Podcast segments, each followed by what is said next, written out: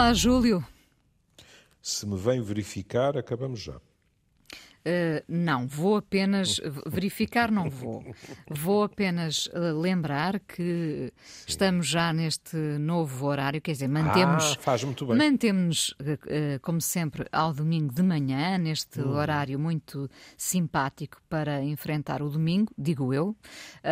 e o nosso programa, o nosso amor é nesta versão longa de fim de semana, agora repete ao domingo também, mas às 23. Portanto, passamos a ter o chamado dia de folga, não é? Hum, é. Uh, nada mudou em nós, continuamos iguais, porque nós gostamos de trabalhar todos os dias. Ouviu-se um profundo silêncio. Pois foi, pois foi. Não estava aqui mais ninguém, foi por isso. Bom, Júlio. Um... Conte-me coisas, conte-me coisas. Olha, primeiro de tudo, uh, dizer que uh, estamos. Uh, passam quase dois anos sobre o início uhum. do primeiro confinamento. é curioso, não é? é. Ainda hoje falei sobre isso com a Joana Jorge, como olhando para trás. Parece que algumas coisas aconteceram ontem. Houve assim uma espécie de estreitamento da tabela cronológica e, portanto. É, parece que afunila, não é? Parece que nos roubaram uma fatia é. de tempo, não é? Isso não parece, roubaram-nos mesmo. Roubaram-nos mesmo, não é? Em algumas coisas uh, uh, parece que, que, tudo aconteceu ontem, noutras nem por isso. Nós. Uh, estamos a aliviar uma, aparentemente, a conhecer algum alívio numa hum. pandemia que se estende há dois anos, que se prolonga há dois anos uh, no tempo e, ao mesmo tempo, debaixo de um cenário uh, perigoso, uh, ainda por descodificar, porque não lhe conhecemos todos os ângulos, que é este cenário de guerra, guerra na Ucrânia, uhum. alguns dizem guerra na Europa, não é? Uhum. Uh, bom, uh, uma outra forma de guerra no mundo. Uma Eu vez posso compreender isso, sabe? A, a, guerra não se faz apenas com armas a disparar. É verdade, é verdade. Uhum. Uh, e, portanto, naquilo que foi prometido ah, logo no início, um, um tudo vai ficar bem, não é? Que depois percebemos hum. que, que não ia ficar bem tão rapidamente e, e agora, de facto, uh, eu não vou dizer que está tudo mal, mas estamos todos a viver novamente um período de ansiedade e diria até de medo. Lembrando que, como aconteceu justamente perante um vírus que desconhecíamos, uh, não há pior do que o medo para nos paralisar, Uh, e enfim, todos, todos temos realmente uh, essa capacidade, penso eu, de sentir o medo, mas também não, não nos podemos uh, deixar dominar por ele, porque senão voltamos a paralisar, não é? Voltamos a não é. sair de casa, voltamos a ficar profundamente angustiados, sendo que da angústia não nos livramos, basta ouvir, ler ou ver notícias, não é? Mas enfim, uh, estamos a tentar que a vida continue da forma uhum. possível, assistindo uh, com muitas dúvidas a tudo o que se passa. Não sei como é que é do seu lado já agora. Do, do meu lado, o, o, o, primeiro aspecto que eu queria salientar, porque li dois ou três artigos sobre isso e achei que era muito pertinente, é um, a, a dificuldade que há em em prever. Porquê é que eu estou a dizer isto? Porque li dois ou três artigos a sublinharem um ponto que me parece importante. Havia muito a sensação, e acho que era justificado, que, bom, vamos lá ver se isto amaina, se isto se torna endémico, pronto, não, não, não sejamos excessivamente otimistas e preparemos-nos para, se calhar, eh, no próximo outono, uh, ter que haver vacinas, pelo menos para os mais frágeis, etc, etc, etc. Mas havia muita ideia de uma. Pronto, e toda a gente também sabe, em qualquer altura pode surgir uma nova variante, uma outra pandemia, etc. Mas havia muita ideia de que, bom, e há um efeito colateral nisto, é que a malta também tem que perceber que a seguir temos que deitar mãos ao trabalho, mas a sério, quanto às alterações climáticas. E eu li dois ou três artigos que diziam assim: não só a prioridade que nós desejaríamos, não, não havia prova que isso acontecesse, que nós desejaríamos que existisse, não é a questão das alterações climáticas, é a guerra, como ainda por cima há determinados cenários de guerra, leia-se centrais nucleares, etc., que podem agravar de uma forma, quiçá até catastrófica, a questão das alterações climáticas. É verdade.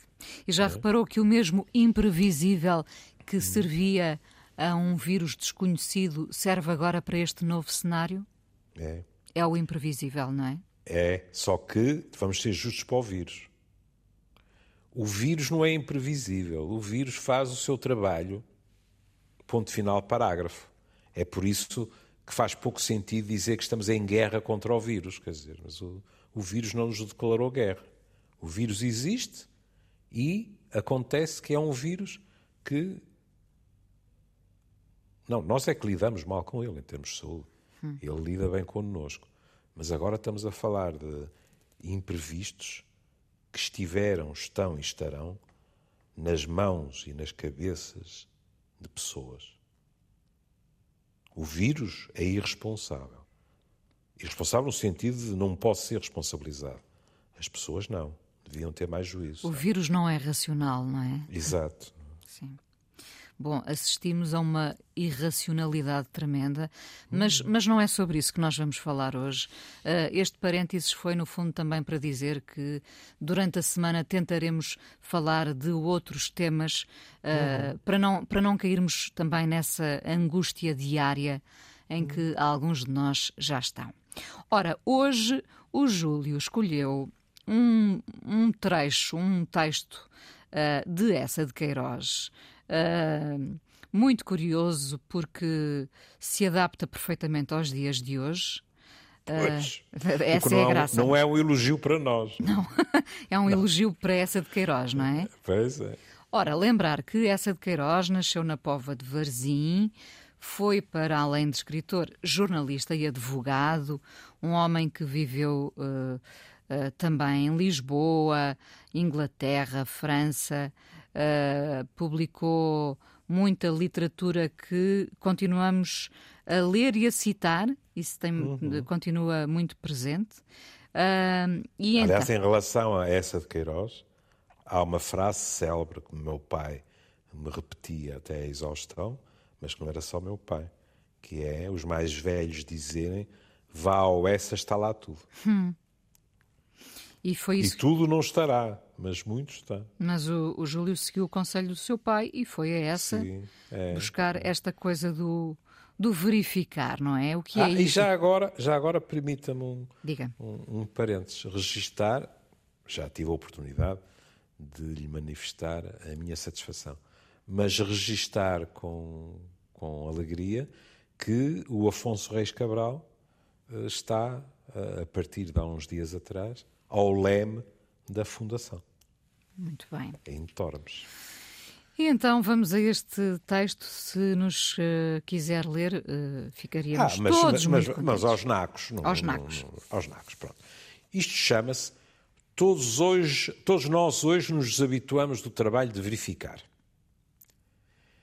E o velho S diz assim: todos nós hoje nos desabituamos, ou antes, nos desembaraçamos alegremente é logo um advérbio que nos faz pensar que é desabituamos, desembaraçamos e porquê alegremente? A explicação vem logo a seguir.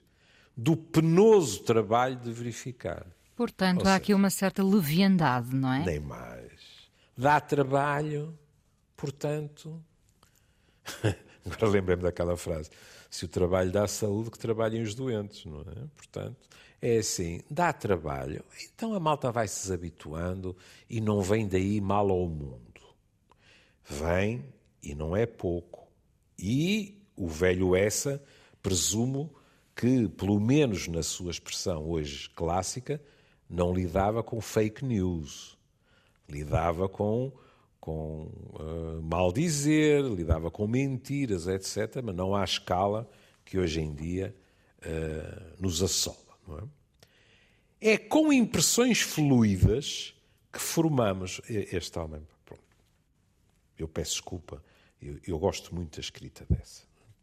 Uh, portanto, haverá pessoas que têm outras opiniões e até com razões muito mais fundamentadas do que as minhas. Mas repare que bela frase, porque ele diz assim: é com impressões fluidas, ou seja, pouco consistentes, quase nevoadas, digamos assim, que formamos as nossas maciças conclusões. Ou seja, é como se disséssemos assim. É pela rama. Exato. Hum? Ou então farejamos a brisa e de repente temos certezas tão pétreas, tão graníticas como o Porto Vistegueia. Ora, em princípio, isto desagua na bela palavra que a Inês empregou logo no início, que é isto é leviandade. Com poucas bases, tiramos conclusões à prova de bala. Faz pouco sentido. Para julgar em política o facto mais complexo, largamente nos contentamos com um boato. Ui, essa. Mal sabias tu essa. o que ia ser um boato nas redes sociais.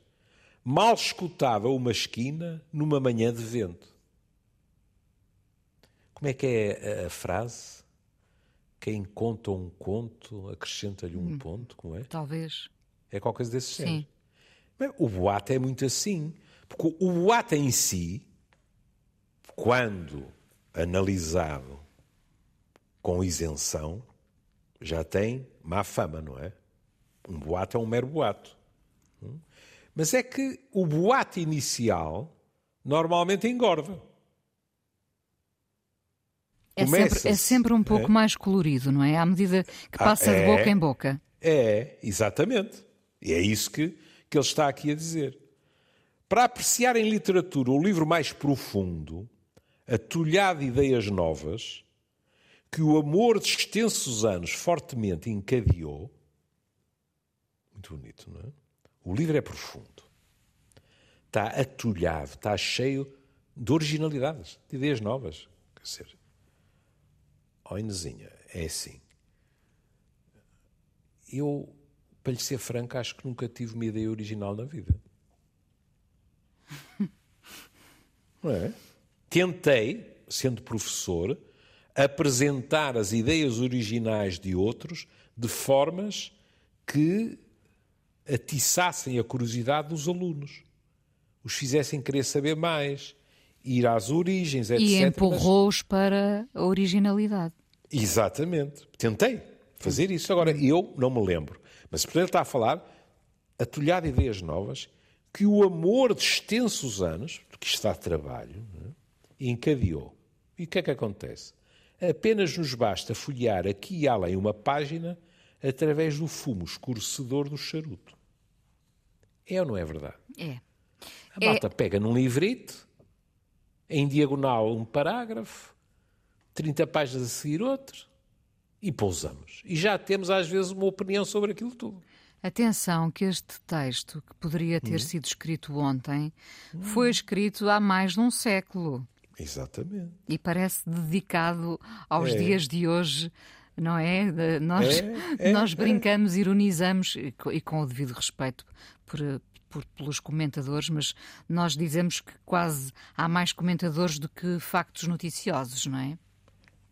Hoje em dia, se reparar, escrito, eu não invento isto, escrito por muitos comentadores, acontece que eu estou de acordo com o que eles escreveram, já não é só comentadores.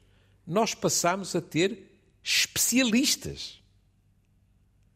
Eu ouço de tem vez razão, em quando. Tem razão, não é? é que há uma diferença, é verdade, é ah, verdade. é diferente. O comentário o comentário, é democrático, não é? Claro. Já ser e, especialista e... tem que se lhe Agora, nós ouvimos pessoas debitar certezas em áreas que lhes são completamente alheias, Cuidado que eu disse alheias, não disse proibidas. Por isso é que estou a distinguir entre comentadores e especialistas. Um comentador pode dizer assim: eu por acaso acho isto assim assim.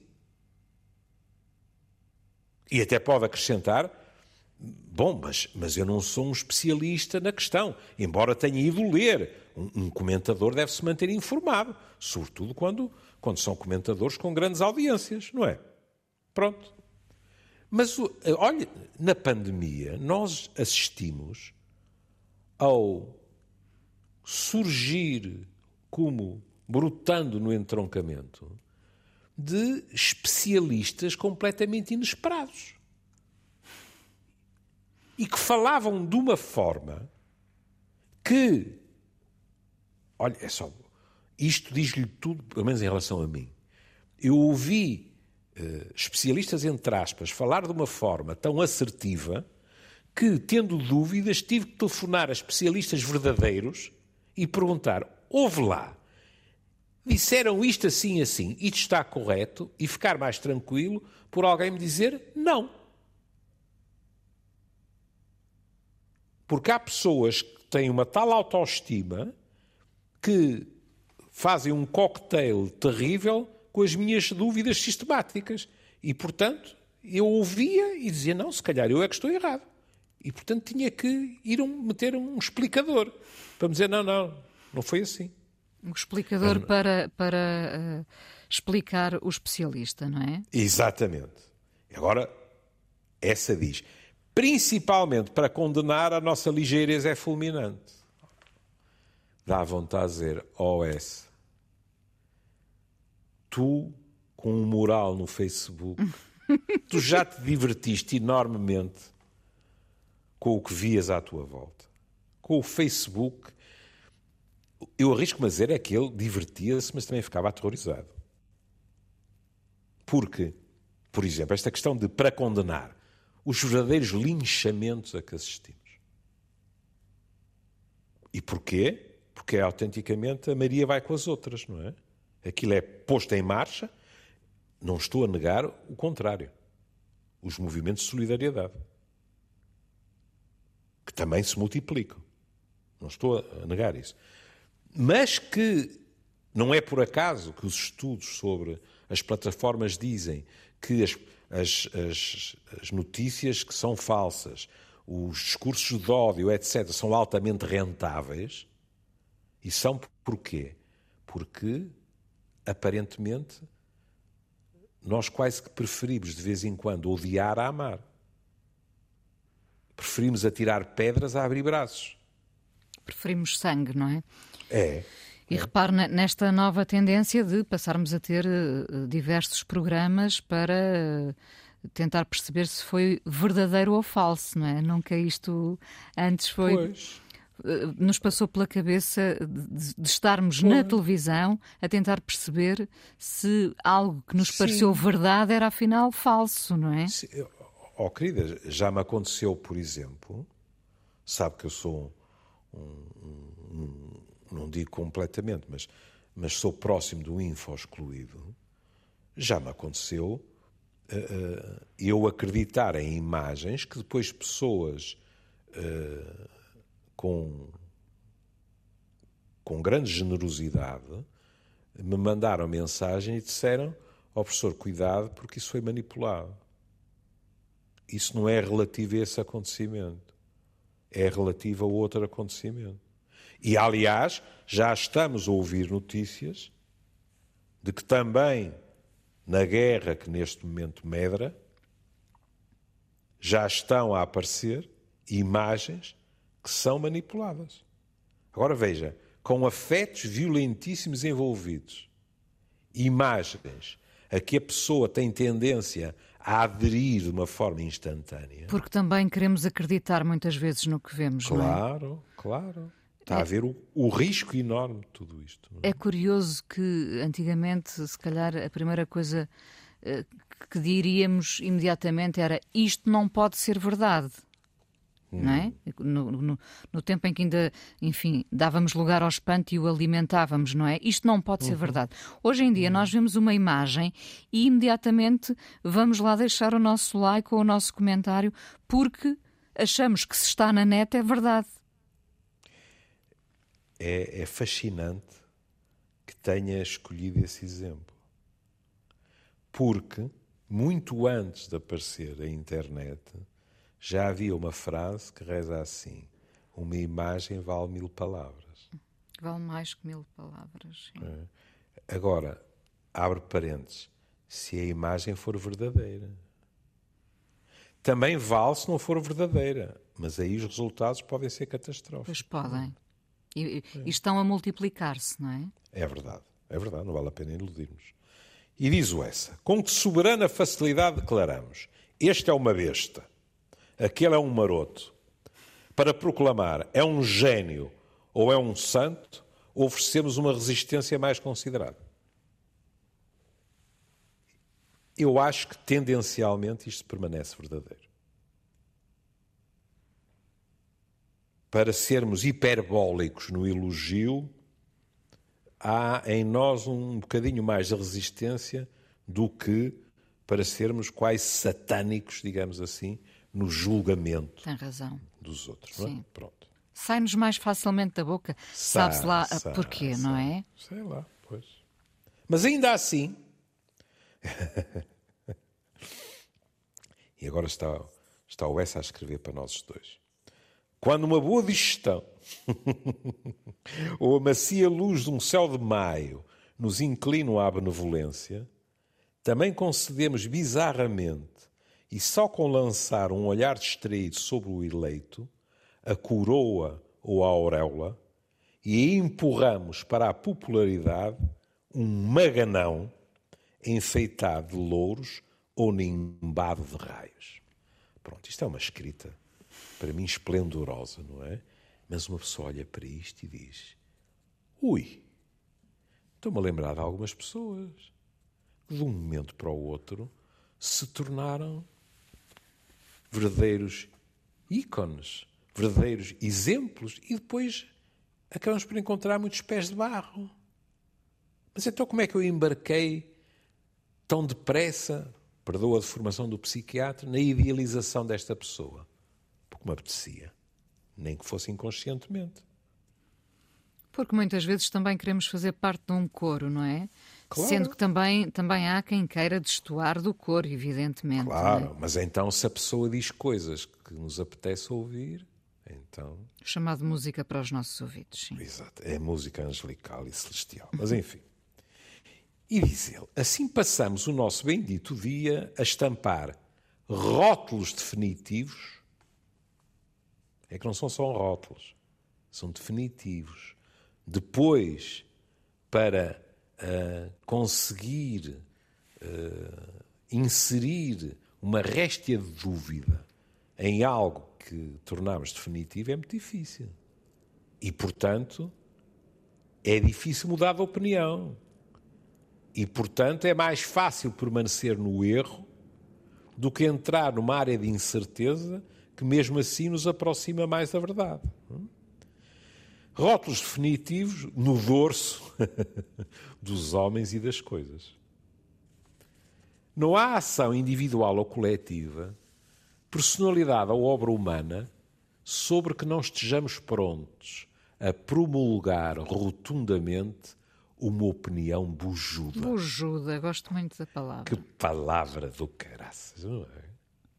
Porque repare, primeiro rotundamente, se ele disser uh, promulgar rotundamente uma opinião, nós já ficamos com uma sensação de opulência, não é?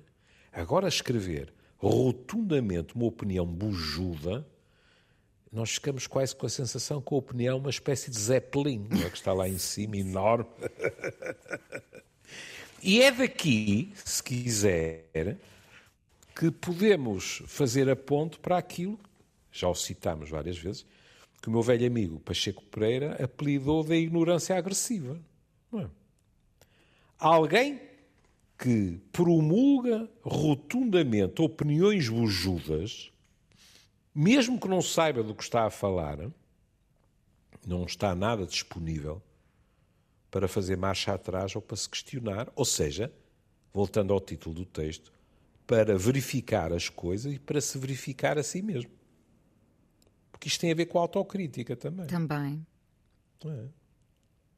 E a opinião tem sempre e apenas por base aquele pequenino lado do facto, do homem, da obra, que perpassou num relance ante os nossos olhos escorregadios e fortuitos. Eu vou lhe dizer uma coisa.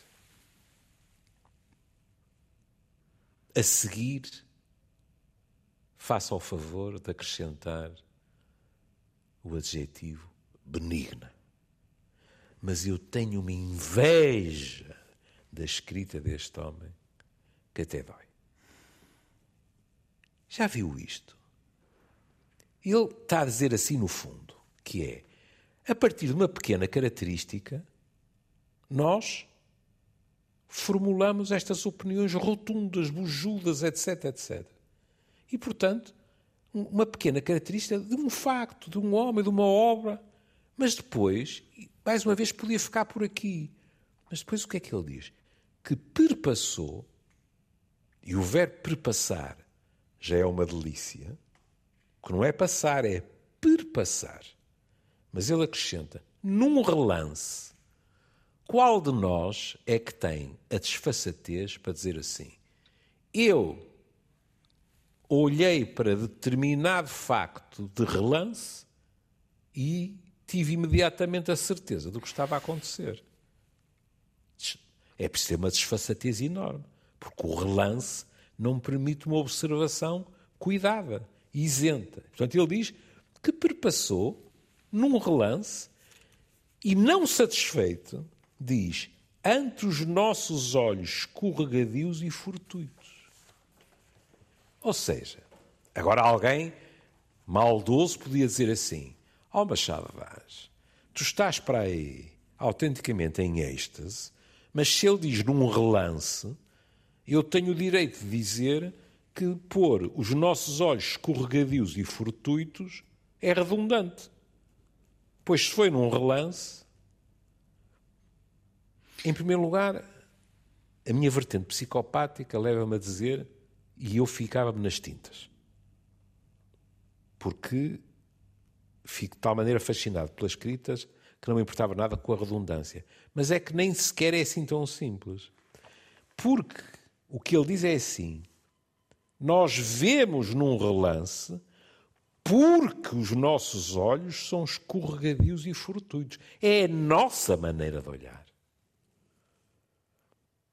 A maior parte das coisas que nós vemos e, que nós, e das pessoas que vemos, Inesinha, vemos de relance.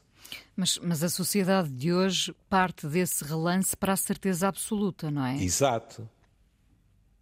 Mas o relance é quase inevitável, ou, ou, ou, ainda mais provável, numa sociedade que vive tão acelerada como a nossa. É? Agora, como a Inês está a dizer, o que nos devemos abster é de passar uma tangente por pessoas ou coisas e comportar-nos como se tivéssemos estado a, a brincar com ela como um daqueles antigos cubos mágicos que nos moíam a cabeça para tentarmos fazer aquilo. E isso acontece porquê? Porque ele diz: os nossos olhos são escorregadios e fortuitos. Eu acrescentaria: cada vez mais são assim. Porque nós somos cada vez mais tangenciais às coisas e às pessoas. Veja uh, o, o, ou os programas em que falamos das nossas formas de ler conforme lemos em livro ou lemos em computador, por exemplo. Em que a leitura é diferente. Claro. E ele acaba o texto dizendo: por um gesto, isto é terrível, por um gesto julgamos um caráter, por um caráter avaliamos um povo. Isto é da correspondência de Frederico, Mendes. Primeira é? publicação em 1900. É. Esta frase final é terrível.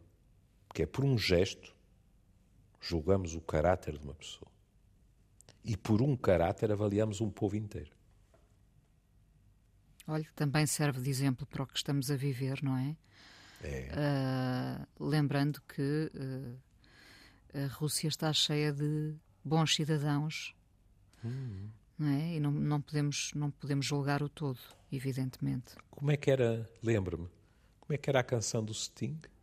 Os russos também amam os seus filhos? Era uma sim, coisa como sim. era, não era? Sim. É? Era isso? Pois é. No fundo, a dizer, os russos também têm sentimentos, não é? Claro. Com certeza, com certeza. Claro. E, e, e, e são diferentes, não é? Eu, eu ouvia uma, uma senhora russa a dizer as sanções. O que é que me interessam as sanções? Isso é para os que têm muito dinheiro lá fora e tal e tal. Ela, coitada, ela está a tentar sobreviver. É claro que lhe interessa, não é? Porque os preços sobem. Mas, por exemplo, se eu não, se eu não vi de um, de um modo errado, uh, neste momento não se pode sair da Rússia com mais de 10 mil euros ou 10 mil dólares, não vi. Pronto, não interessa. Por favor. Viu os gráficos com o PIB da Rússia? Sim.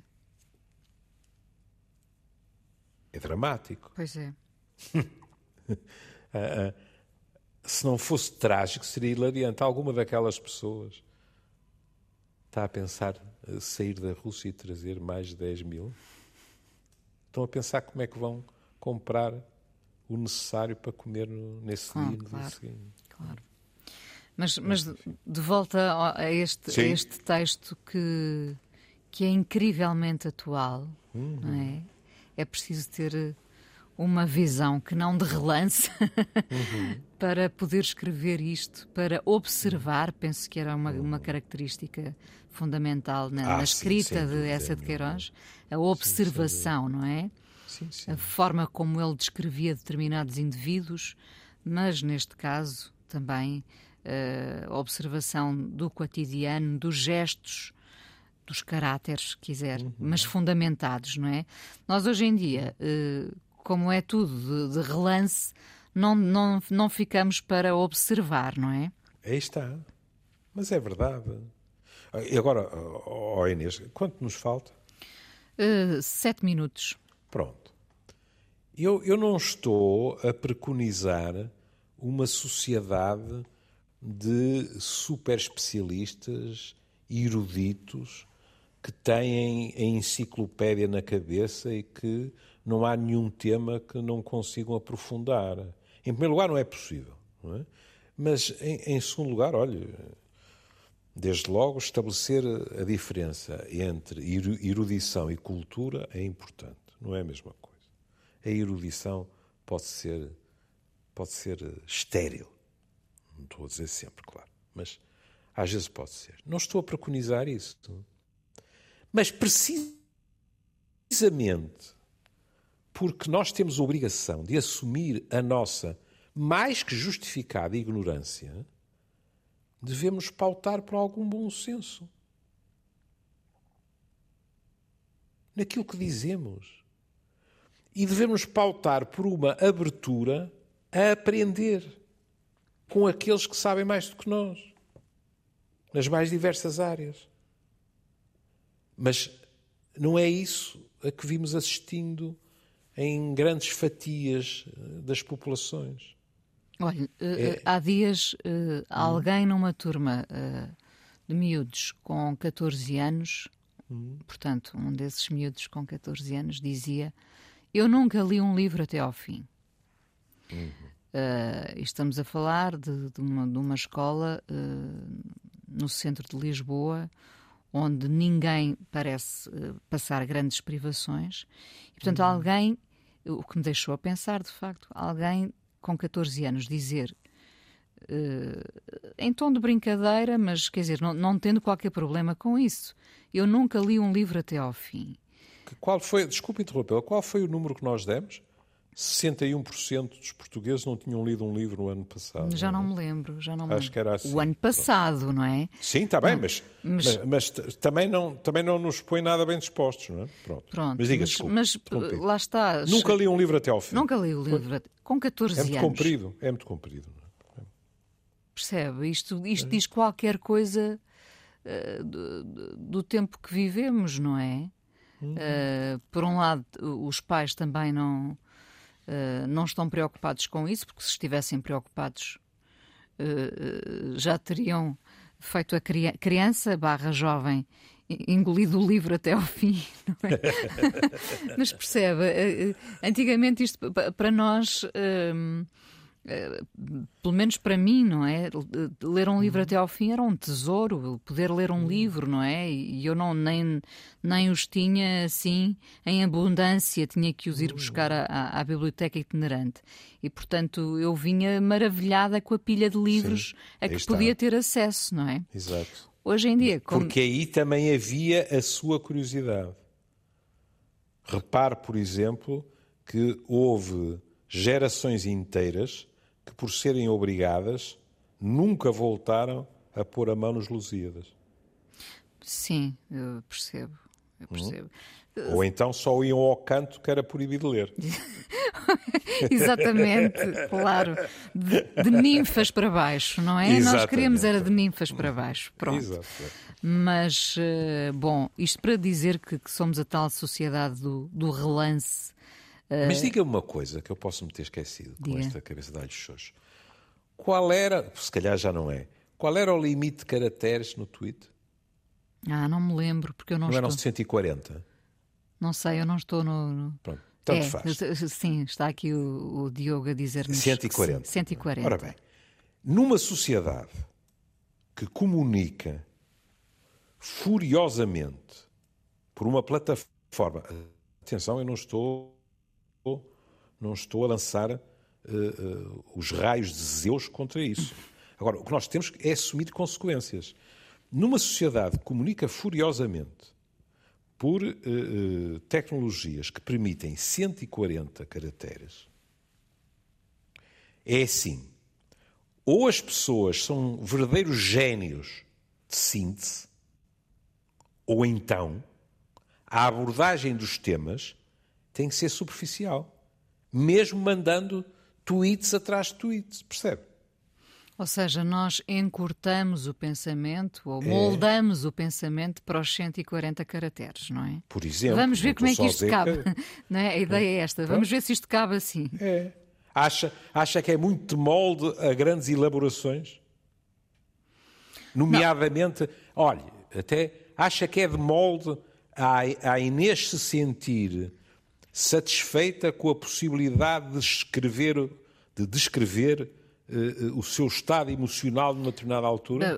Ou então manda 30 de 140 caracteres ou qualquer coisa, não é? Sim, repara, eu não estou no Twitter nem, nem faço tensões tá, de estar. sim, sim, mas dizer, uh, eu consigo, para mim não servia, evidentemente. Hum. Agora, percebo que pode ser desafiante, há aí uma vertigem, não é? De, de, perceber como é que se vai dizer o que se quer dizer uh, em, em 140 caracteres, em tão pouco. Sendo que, o, como nós sabemos, o Twitter é um espaço onde as pessoas facilmente. Uh, entram em, em, litígios vários, não é? E, portanto, o insulto cabe perfeitamente o insulto um, que, que, não, não tem muitos caracteres cabe perfeitamente sim, sim. No, no, Twitter, não é? Ah, o, fe o Face não tem limite e os insultos também pululam sem problema. Também, tem razão. E muitos, muitos. É. Agora vou-lhe contar uma coisa ridícula para. Uh, não é uma carta de amor, mas uma coisa Ofélia, ridícula sim. para ver, para ver como estas coisas depois, em termos culturais, nos afetam. Eu hoje fui à caixa de correio, o que não é um hábito cotidiano, e portanto depois saio de lá com 3 quilos de publicidade e eventualmente uma ou duas contas, mas fui à caixa de correio e lá estavam os 3 quilos e uma ou duas contas, mas estava uma carta. Uma carta escrita. Eu, escrita, uma carta. E eu olhei para a carta e disse: Uau! Não é uma conta, é uma carta. E então abri a carta. E a carta, que não deixou de ser uma carta por causa disso, era uma carta muito amável de um município deste país com a declaração para eu meter nos meus impostos. Era mas, um formulário. Mas era uma carta. Mas mesmo assim, sendo um formulário, eu disse: está bem, mas não veio por mail, não é? escreveram uma carta. Ora, isto tem que ter significado, minha querida. Posso dizer o que é que é mais simples. Pronto, isto é a catorrice de um tipo a caminho de 73 anos. Pode ser, mas não é só, sabe? De vez em quando eu ouço pessoas no consultório fora dele que não têm a minha idade, pelo contrário, têm idade para ser meus filhos e minhas filhas, e que dizem assim: epá, às vezes, às vezes tenho saudades, já nem é de uma carta, sabe? Às vezes tenho saudades de um mail longo, pá, em que as pessoas explicam calmamente o que querem, o que não querem. Ou etc, desabafam. etc. Ou desabafam. Sim, é verdade, é verdade. Está tudo muito encurtado. E só estamos a falar do escrito, porque o oral também padece muito disso. Basta... Nós temos cada vez mais uma comunicação funcional. E olha, nas canções nota-se muito isso, não é? Tem, tem toda a razão. Andamos a comer palavras. Tem, Bom. Júlio, muito interessante este texto. Mas eu, eu conheço-a tão bem. Sim, sim, não, Eu- chegamos, eu- chegamos Não, ao fim. não, não. Agora vou-lhe pôr a careca à mostra. Diga. É que os ouvintes não sabem que quando a Inês diz comemos, é o sinal para eu me calar, porque já está a caminho. Está na hora da refeição, não é? Exatamente. Claro, já tenho claro. aqui uma, um, um água Um na boca. amuse-bouche. Um amuse-bouche. Ah, bom, gostei muito de- deste, deste programa, deste texto, que faz parte então da correspondência de Fradique Mendes, lembrando aqui essa de Queiroz, e pode ser que eh, nos faça voltar a ler essa, porque não? Ahm, e eh, n- n- não, não tendo nada a ver com o tema, hoje trouxe o clássico. Era- estava aqui a pensar, era bom se todos os anos pudesse trazer este, este, esta canção, era bom sinal para, para, para nós, para todos. Esta, Este Águas de Março, com a Elis Regina e o Tom Ah. Jobim, enfim, Bem, sendo E realmente começou a chover. não é? Sim, Cá em cima, pelo menos. Sendo que, sendo que precisamos muito de, de muitas águas, não é? Para minimizar esta seca. Mas pronto, se todos os anos eh, estivermos aqui juntos eh, a ouvir o Águas de Março, é bom sinal. Tem toda a razão. Um beijinho, Júlio. Um beijinho. E até amanhã. Até amanhã.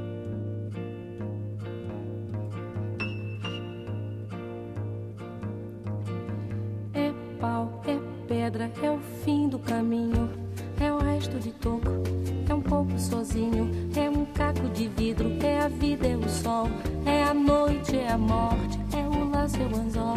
É peroba do cão, É o nó da madeira, candê. é o Matita Pereira, É madeira de vento, da é um ribanceira, mistério profundo. é o queira ou não É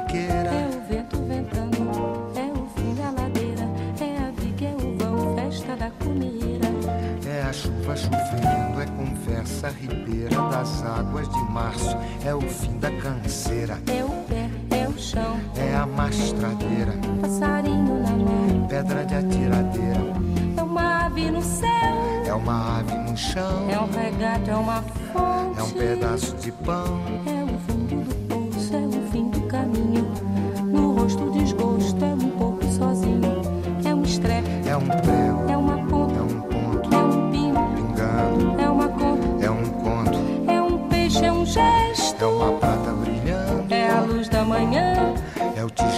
Chegando. é a lenha, é o dia, é o fim da picada, é a garrafa de cana, o estilhaço na estrada. É o projeto da casa, é o corpo na cama, é o carro enguiçado, é a lama, é a lama, É um passo, é uma ponte, é um sapo, é uma rã é um resto de mato na luz.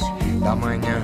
São as águas de março fechando o verão, é a promessa de vida no teu coração.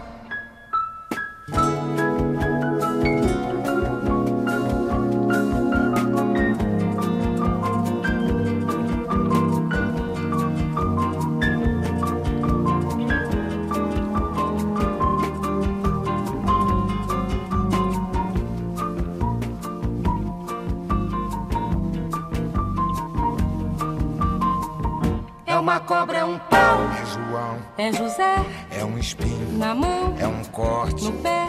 São as águas de março, fechando o verão. É a promessa de vida no teu coração. É pau, É pedra é o fim, do caminho. é um resto, de topo, é um pouco, sozinho. É um passo, é uma ponte. é um sapo, é uma rã, É um belo horizonte.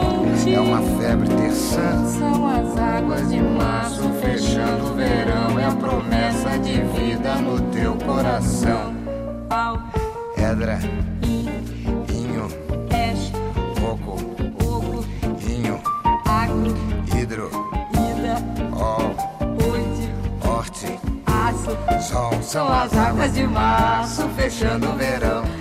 É a promessa de vida no teu Coração, badaba, bade baziza, zazaziza, azanamenya, anandede, badandede.